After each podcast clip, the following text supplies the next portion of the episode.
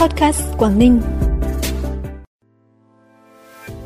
Quý 3, tập đoàn TKV phấn đấu tiêu thụ 12,2 triệu tấn than. Quảng Ninh là một trong 12 điểm đến du lịch đêm của Việt Nam. Giá xăng tăng mạnh, gần tới mốc 23.000 đồng một lít là những thông tin đáng chú ý sẽ có trong bản tin podcast tối nay, thứ 6 ngày 21 tháng 7.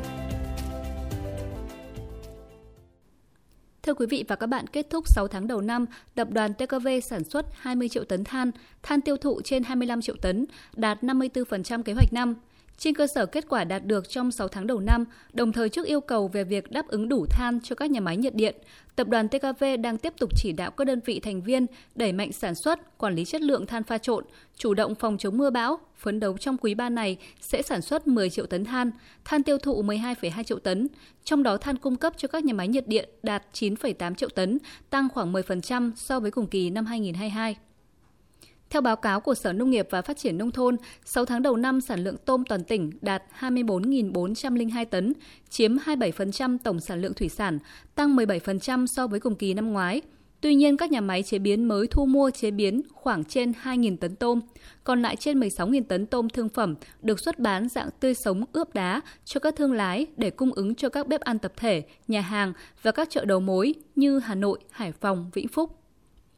Bộ Văn hóa Thể thao và Du lịch vừa ban hành đề án phát triển một số mô hình sản phẩm du lịch đêm tại 12 điểm đến nổi tiếng, trong đó mục tiêu đề ra đến năm 2025, Quảng Ninh cùng các địa phương Hà Nội, Hải Phòng, Thừa Thiên Huế, Đà Nẵng, Khánh Hòa, Hội An Quảng Nam, Đà Lạt Lâm Đồng, Cần Thơ, Phú Quốc Kiên Giang, Thành phố Hồ Chí Minh và Bà Rịa Vũng Tàu có tối thiểu một mô hình về phát triển sản phẩm du lịch đêm – 5 mô hình sản phẩm du lịch đêm được xác định gồm mô hình hoạt động biểu diễn văn hóa nghệ thuật, mô hình hoạt động thể thao, chăm sóc sức khỏe, làm đẹp, mô hình mua sắm, giải trí đêm, mô hình tham quan du lịch đêm và mô hình giới thiệu văn hóa ẩm thực, dịch vụ ăn uống về đêm.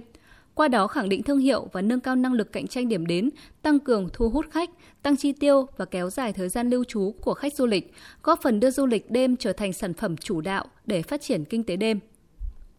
Hàn Quốc là một trong những thị trường quốc tế trọng điểm được ngành du lịch Quảng Ninh đẩy mạnh xúc tiến ngay sau dịch COVID-19. Thực tế đây cũng là một trong những thị trường quốc tế phục hồi nhanh nhất. Dù không phải thời điểm cao điểm khách quốc tế, hiện trung bình mỗi ngày Yên Tử vẫn đón khoảng 200 lượt khách du lịch Hàn Quốc. Không gian thiên nhiên khoáng đạt cùng những đặc trưng văn hóa lịch sử truyền thống của Việt Nam khiến Yên Tử là một trong những điểm đến yêu thích của du khách Hàn Quốc sau đại dịch. Mới đây, Hiệp hội Du lịch Quảng Ninh và Hiệp hội Du lịch Trung Trương Hàn Quốc cũng đã chính thức đặt mối quan hệ hợp tác, thúc đẩy phát triển du lịch trong thời gian tới.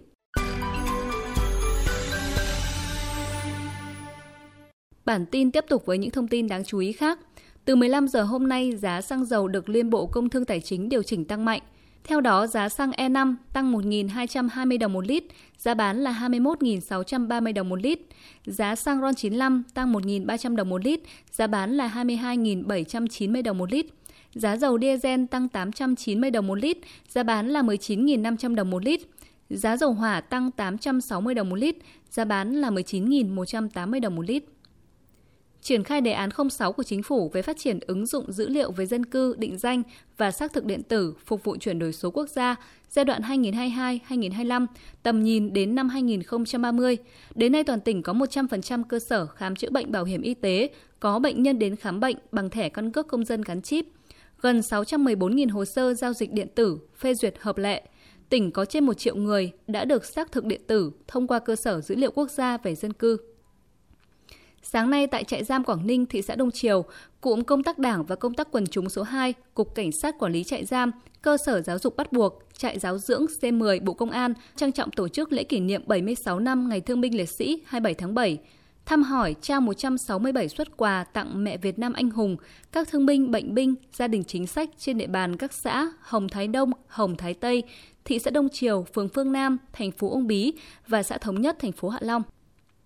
Nhân dịp kỷ niệm 76 năm Ngày Thương binh Liệt sĩ 27 tháng 7, sáng nay đoàn cán bộ đồn biên phòng Trà Cổ, Bộ đội biên phòng tỉnh đã đến dân hương tại đài tưởng niệm các anh hùng liệt sĩ Pò Hèn tại xã Hải Sơn, thành phố Móng Cái. Trước anh linh các anh hùng liệt sĩ, các thành viên trong đoàn nguyện tiếp nối truyền thống vẻ vang của thế hệ đi trước, đoàn kết khắc phục khó khăn, vượt qua mọi thách thức, quyết tâm hoàn thành nhiệm vụ mà Đảng, Nhà nước và nhân dân tin tưởng giao phó thực hiện tốt nhiệm vụ quản lý, bảo vệ vững chắc chủ quyền lãnh thổ, an ninh biên giới quốc gia, góp phần bảo vệ vững chắc an ninh Tổ quốc.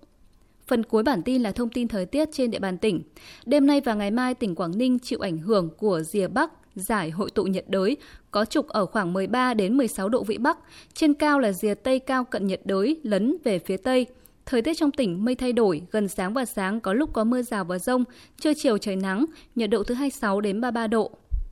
Trân trọng cảm ơn quý vị và các bạn đã dành thời gian quan tâm kênh Podcast Quảng Ninh. Xin kính chào và hẹn gặp lại.